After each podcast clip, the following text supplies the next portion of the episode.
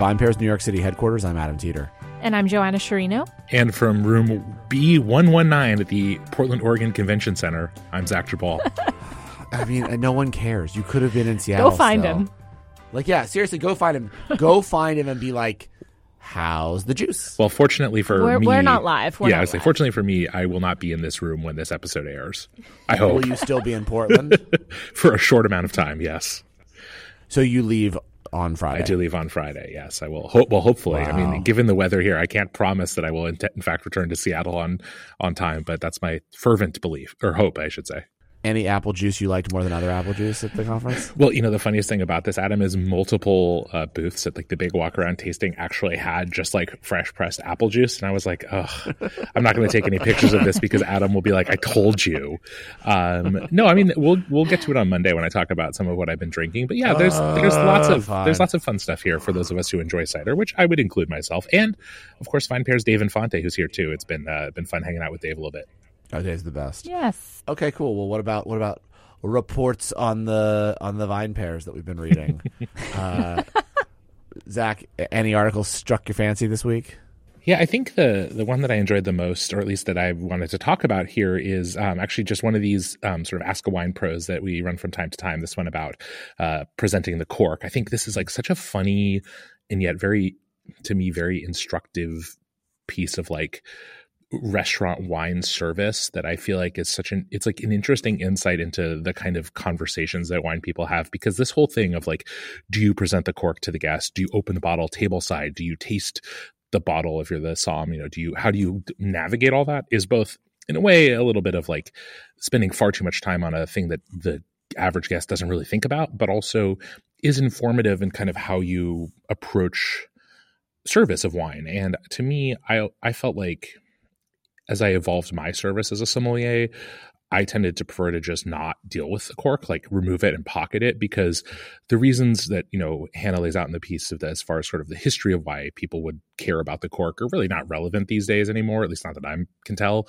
And the truth is, is that the cork doesn't really tell you much about the wine, especially because the vast majority of wines that people are getting in restaurants are not like super old bottles. So it's not like if the cork is falling apart, it, it you know if the cork is falling apart, that's a very bad sign. But it should that sign, that sign should be obvious to the person opening the bottle, and in all, it just kind of adds to the amount of time the inter, like the exchange takes, and also just kind of confuses people because then they're like, "Well, am I supposed to like smell the cork? Does that tell me something? If the cork smells like cork, is that bad?" And it's like, no, the cork should kind of smell like cork. Like that's the deal. The wine shouldn't, but the cork mm-hmm. it will probably smell like cork a little bit. So anyhow, that was kind of fun for me. I just enjoy reading people's takes on it because you know the the truth is is that there's no absolute true and right answer here. I think it kind of has to fit into the individual service style of the sommelier or wine person and also the restaurant or establishment they're working in. Yeah. Nice. Yeah. What about you, Joanna? Well, this week we launched a new column that I'm really Yes. excited about. It's a monthly column called Techniques, um, written by bartender Jack Schramm. And this week, for the for the kickoff uh, column, he met with bartender Garret Richard, who runs the bar program at Sunken Harbor Club, to explore techniques, as the as the column title suggests. Um, uh, this technique being extracts and essences. And basically, Jack will be doing this monthly with different bartenders from around the country. Um, and so, yeah, we're really excited about it. Basically, he is speaking with different pros um, about the techniques that they're employing at their bars and then devising ways that um, bartenders or home bartenders can can do it themselves.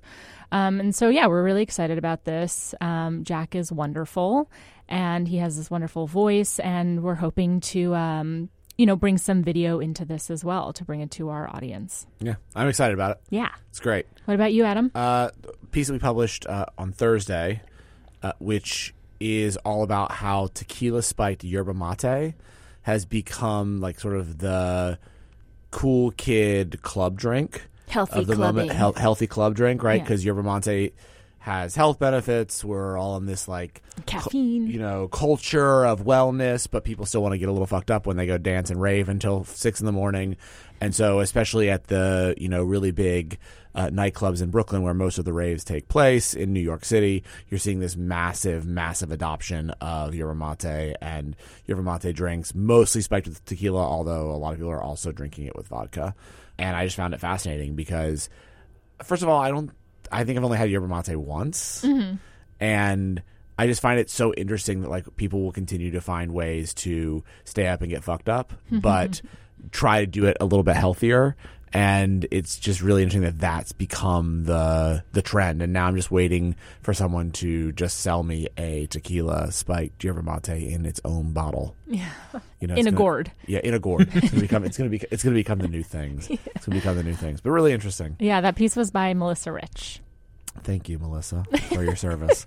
Uh, so, some news that happened this week that a lot of people are interpreting incorrectly, uh, but I'm just being honest. Uh, but it's interesting nonetheless. And what we're going to talk about today is uh, that abruptly, uh, Drizly announced that it is closing. Uh, it's done. Uber's shutting it down. They're not even going to migrate the accounts to Uber. So, for those that forgot, in 2022, Uber bought Drizly for a cool bill. God, those founders are just like sweet. Ah. you know, back in Boston, probably doing Boston things. Um, that's where it started. You know, I don't know, eating uh, like Clam chowder. bar pot, bar pies and clam chowder, and like you know, being real obnoxious about the Patriot socks and uh, fucking Celtics. Like the, just the most hated teams in America, especially the Patriots. By Bill. Anyways, um, but so just good riddance. Uh, I can't wait for that franchise just go down forever. Uh, sorry if you're a Patriots fan, but uh, you're you you were a very obnoxious fan base for a really long time, and we were all sick of it. Uh, so, anyways, uh, I just I, I think it's really interesting that they chose to close, close Drizly. And to be honest, we've had this discussion, Joanna, you and I, Josh, et cetera, in the office. I have more questions than I do answers, to be very clear with, to our listeners today. uh, I do not, I, I, I am not the oracle that I often am. Uh, Wow. You, no, you know. Uh, Keep going, Adam. you're welcome. uh, it is it is curious. So you know the biggest the biggest hot take I saw from people, which is the incorrect one that I was referencing, is just that like oh this must be an indication that like on demand alcohol delivery isn't working and you know people don't want to buy alcohol this way and blah blah blah and I think that could not be further from the truth. Uber Eats has a very robust uh, alcohol delivery product, and they do lots of sales of alcohol through Uber Eats.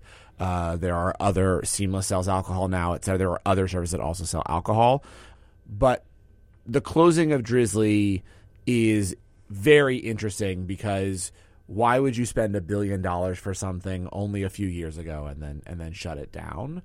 Um, so I'm I'm curious before we sort of talk about some of the questions that we all have as to why we think that happened. Um, what were your reactions when you first heard the news, Joanne? have many like, reactions. Damn it! I use Drizly every day. we do use Drizly often, actually. at your own home in your personal life. yeah, I, I have a few times. I, I I much prefer to just go to a local What do you mostly liquor buy store. when you buy Drizly? Like you use like the Bud Light limes, Yeah, totally.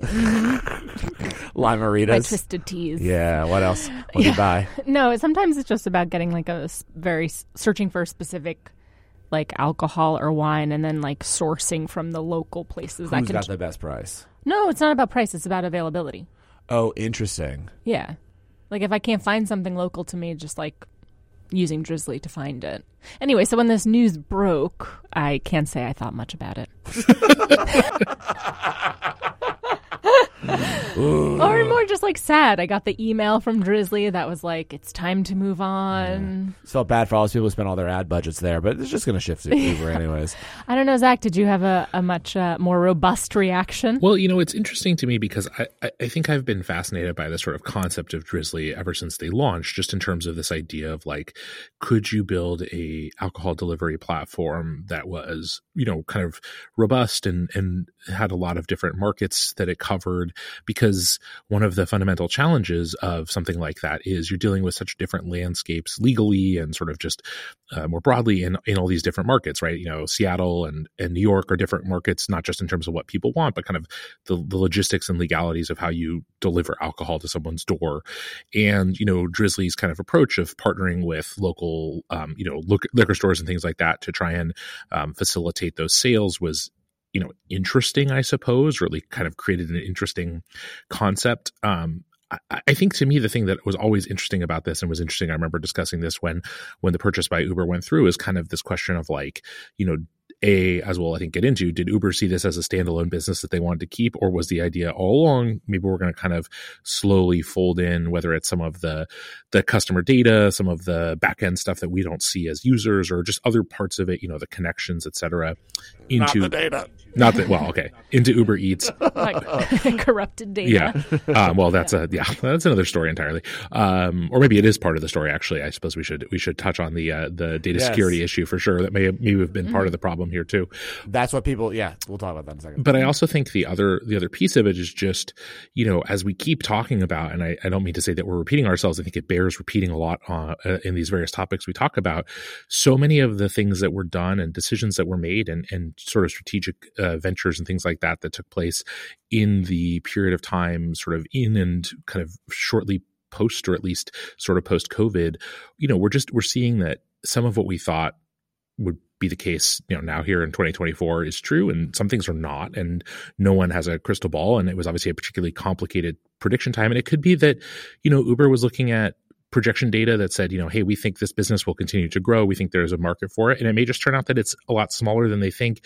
And it doesn't make sense to have two kind of competing businesses in the same stable. And that, that may be a, the simplest, if least satisfying answer.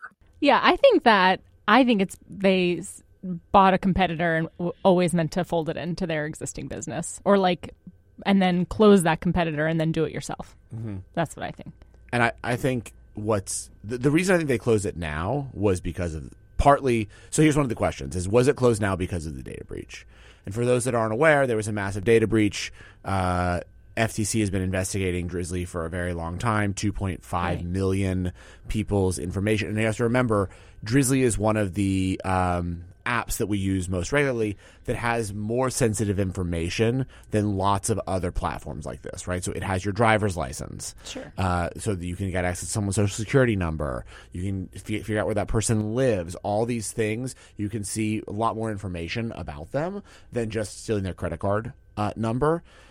And so the FTC has been investigating. Uh, Uber's been sort of under a lot of hot water because of this. And one of the questions people have is was it just folded to try to stop this investigation from happening, right? Like huh. because they're not migrating Drizly's data over right. to to uh, Uber. Uber. Now there also might be the assumption and this is Josh's assumption, and I think it's very smart that like the general user of Drizly is already a user of Uber, so the amount of people they're going to lose will not be that small. And for those people, within the next month or so, as Drizly winds down, they're going to send a coupon code that says, "Hey, sign up for Uber and Uber Eats. Here's a coupon for your first alcohol delivery on us," or something, right? That is another thing people think because migrating that data in that dirty data now, that DD, into into Drizly uh, into Uber would be a bad idea, right? We do not know how corrupted that data is at this point, and so therefore it might be better to just close it and walk away. I also do think the idea always was to close it, yeah. but this now has complicated the matter because they probably were going to close it and just migrate the customers as well. They're not even going to do that anymore. They're just going to say, "Peace out," yeah. uh, which is really interesting. I also think that you know one of the one of the things that you've read from people is that Uber, the WSWA would disagree with this. Uh, sorry, guys, you're also fear mongering. Uh, is that basically what Drizly, what Uber did not love about Drizly was that Drizly in, in a lot of cities, still uses uh, drivers to fulfill that are employed by the actual retailers. Right and Uber wants the drivers and to come from their delivery network, right? So people who would also pick you up uh, would also, you know, deliver your food or a courier for you, et cetera. They want those same people to be able to go and pick up the alcohol from one of the retailers and then bring the alcohol to you, right? It's it's an additional thing they can offer to their network of drivers as a way to make money. Mm-hmm. And so one of the easiest ways to do that is to eliminate Drizly and then say to the retailer, "Yeah, you want to stay on the platform? Cool. You, you don't fulfill anymore." Like, and if you don't, if, if you insist on fulfilling, like, cool, then you won't be on the platform, and that's fine because we'll have enough people, and because we fulfill, our driver's willing to go a little bit further than your delivery person was and fulfill at Adam's house in Fort Greene. So therefore, like, we actually don't need you in the same way that Drizly needed you because they you were only six blocks away from Adam's house. Well, it's cool. This guy can be half a mile away because that's. I mean, if you think about what's happening with a lot of these networks where they're farming out the delivery, you know, the uh, DoorDash to the world, et cetera. Like sometimes you can, I, I can look on those food platforms and see restaurants that are well into Williamsburg. I live in Fort Greene and like that's an easy 20 25 minute uber ride but i can get delivery from them. I'm going to be in line right? Like they're going to they're going to deliver to other people as they come towards me but i can get delivery from those places because it's a grubhub delivery person or whatever right? So i think that's also something that could be a factor in why they closed it I think also the fee structure, right? yes So before Drizly, through Drizly, the uh, customers are paying the retailer directly, and then the retailer is paying Drizly a fee. yes Through Uber, you're paying Uber directly, and they're they're paying Yes. the the restaurant, Yes. right? So it's you know I think that's also probably why this is happening. I don't. Th- I, I think that there is though demand for this. I do think that there is a population of people that likes to order alcohol this way in the moment. Again, this is an in the moment purchase. That's usually what we're probably finding is, and I'm sure Uber has this data based on what they ordered for dinner. Right. So, hmm. like, I ordered a, a cheese pie and now I want a bottle of red wine. Why would I go into another app? And what we have to remember, and this is a Josh quote, so I want to credit him. What Uber does is often very good for Uber and not very good for the consumer. And this is probably another decision where this is going to be very good for Uber or good for their business goals and probably not good for the consumer at large. But like, that's why they're doing this, right? So they are probably eliminating more retailers that where you had larger choices. Yeah, Because exactly. they don't need as many anymore. They, they don't care, right? They also probably are eliminating a little bit of for the alcohol companies the person who was just buying beer to have beer around instead of going out because now i think by tying it so closely to uber eats now it really will become that occasion based okay i ordered a burger now let me get a six pack of like craft beer from somewhere so that i have it to go with it won't be as much as i'm going to launch uber eats just to order alcohol mm-hmm. which is what drizly was Yeah. but again that's better for uber because uber probably thinks that they're increasing the cart size And is it will it be one transaction? Probably.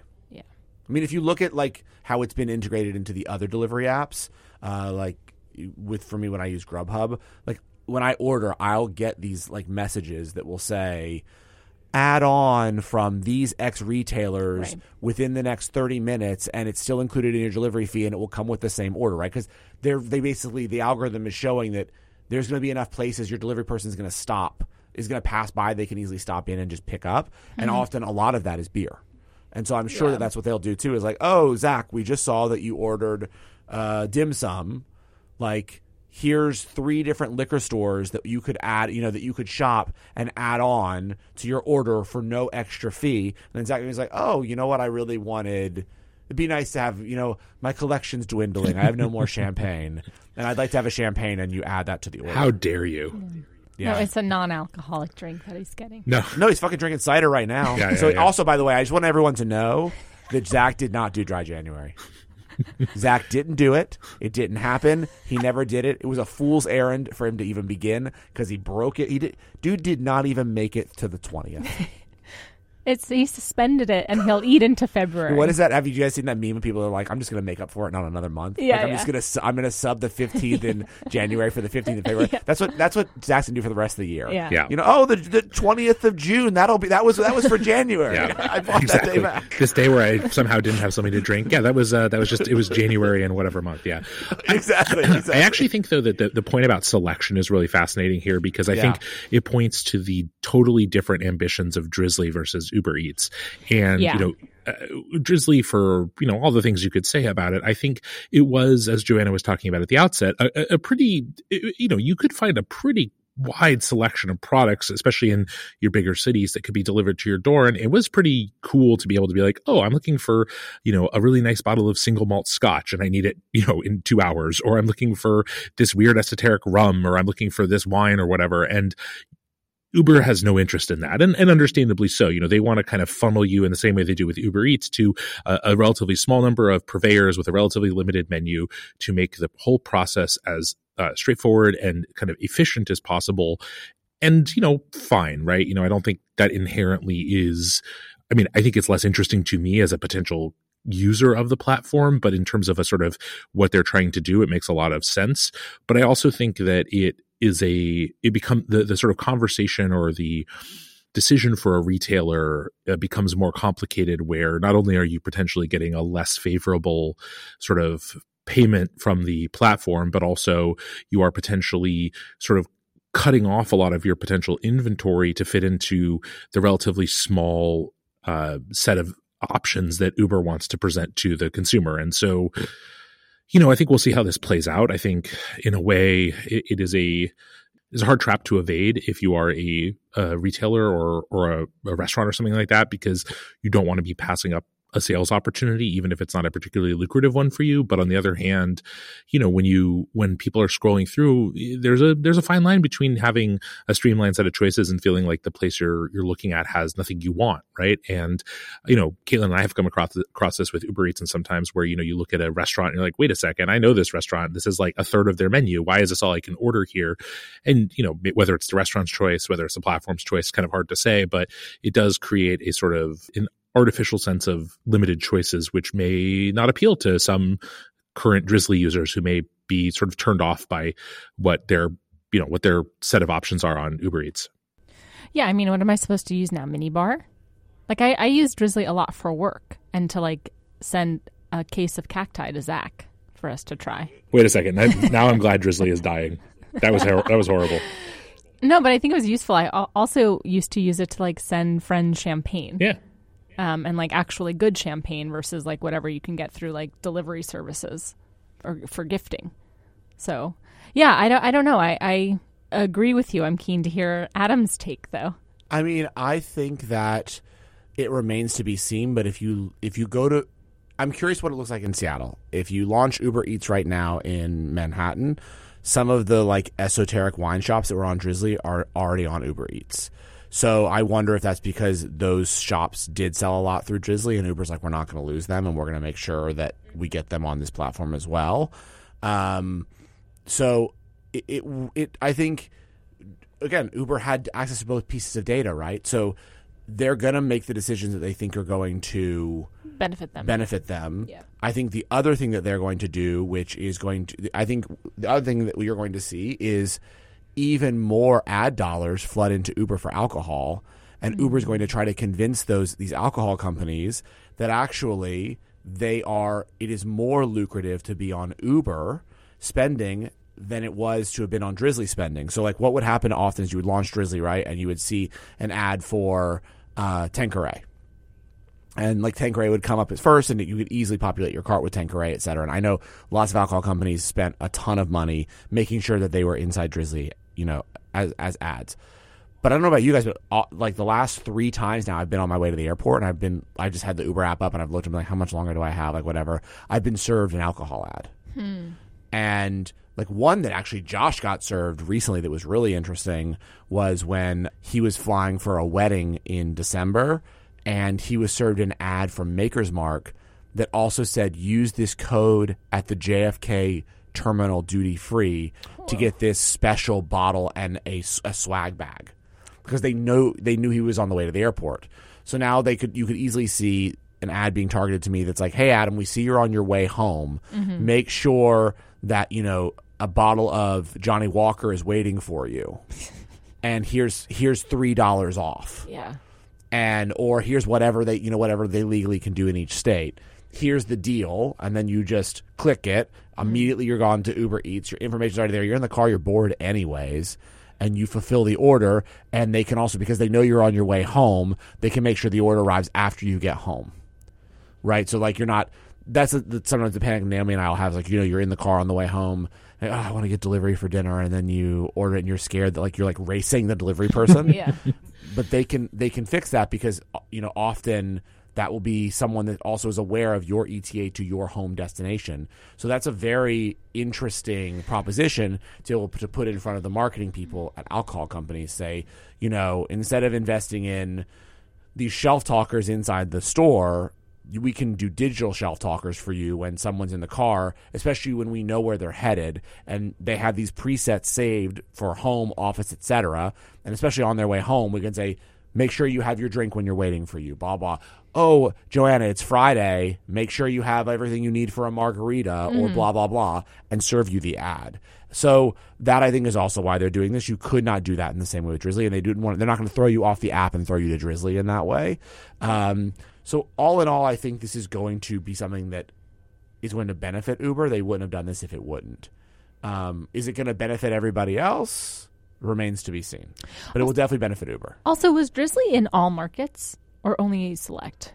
Uh, geez, that's a good question. I think they were in most. Yeah. They they really, But I Uber mean, definitely is. Yeah, and like, look, here's I think it's going to be very interesting, right? Like, let's not forget that WSWA was a major investor in Drizly, Yep. and you know, three hundred plus million dollars, and part of this, you know, thing that they the reasoning is they said it was it was it was safe, and they were still going through the three tier system, and they were checking IDs, like Yeah. you know, Uber's not going to have that same thing that they're going to do. They're they're not going to, you know, contract with licensed and trained delivery people. They're going to use their their same drivers. Yeah. So it, it'll be interesting. Like, and they're they're willing to take the liability, right? At, at some point, if they get caught that someone forgot to ID, then. But you know how many times I had Drizly delivered and I was never ID'd? Oh yeah. all the freaking time. fucking time. Sorry, I'm just gonna say it. People. Uh, yeah, so I don't know. It's gonna be it'll it'll be interesting, but I think you, people would be remiss to make the connection that this has something to do with you know no one wanting to to behave this way anymore. I think people do want to still order alcohol Yeah, delivery. yeah. It's just you know, it's not going to be all the time. I still like to go to the store. Joanna used to like to go to the store. Zach used to like to go to the store Oh, yeah. and that's I think still how the majority of people like to buy alcohol. But in those last second moments, in those convenience moments, Uber is really great. That is the same way that delivery food exists. It's a convenience moment. So do I think that like this is the same thing as making sure that someone stock is anyone going to stock their bar with with you know Uber Eats? Only the laziest person in the world. Well, yeah, because you're paying fees on that stuff. Right? Exactly. But and and often you're not getting the best price, right? But Right. if you want to make sure if you're on your way home and you were like all I wanted was a martini tonight and in the car on the way home you realize that you don't have gin or you're not in the car, you're on the subway, but you don't have time to stop at a, at a liquor store, you can use Uber. And Yeah. that's when it works. Yeah. Fascinating. All right. Well, Zach, uh, enjoy the apple juice. Um, I'm hoping that it hasn't been too painful for you, man. Uh, I'm sure you also had ciders made of all kinds of other stuff like pears and pomegranates and Oh, we'll talk all about it know. on Monday. Don't you worry. I got a whole list. oranges and whole list of kumquats and kiwis and carrots. You can tell Adam has been reading Anyways, Esty some, uh, you know, my first fruits and vegetables book or something like that. yeah. Do you have any cider made from grapes? Anyways, and with that, uh, I will talk to you guys next week. Have a great weekend. Sounds great. Thanks so much for listening to the VinePair Podcast, the flagship podcast of the VinePair Podcast Network. If you love listening to this show, or even if you don't, but I really hope that you do, as much as we really do love making it, then please drop us a review or a rating wherever it is that you get your podcast, whether that be iTunes, Spotify, Stitcher, anywhere. If you are listening to this on a device right now through an app, however you got this audio, please drop a review. It really helps everyone else discover the show. And now for some totally awesome credits. So, the VinePair podcast is recorded in our New York City headquarters and in Seattle, Washington, in Zach Geballe's basement. It is recorded by Zach, mastered, and produced by Zach. He loves all the credit. Keep giving it to him. Drop his name in the reviews. He's going to love hearing how much you love him. It is also recorded in New York City by our tastings director, Keith Beavers, who is the managing director of the entire VinePair Podcast Network. I'd also love to give a shout out to our editor in chief, Joanna Sciarrino, who joins us on every single podcast as our third and most important host. Thank you as well to the entire VinePair staff and everyone who's been involved in making VinePair as special as it's become. Thanks again for listening, and we'll see you next week.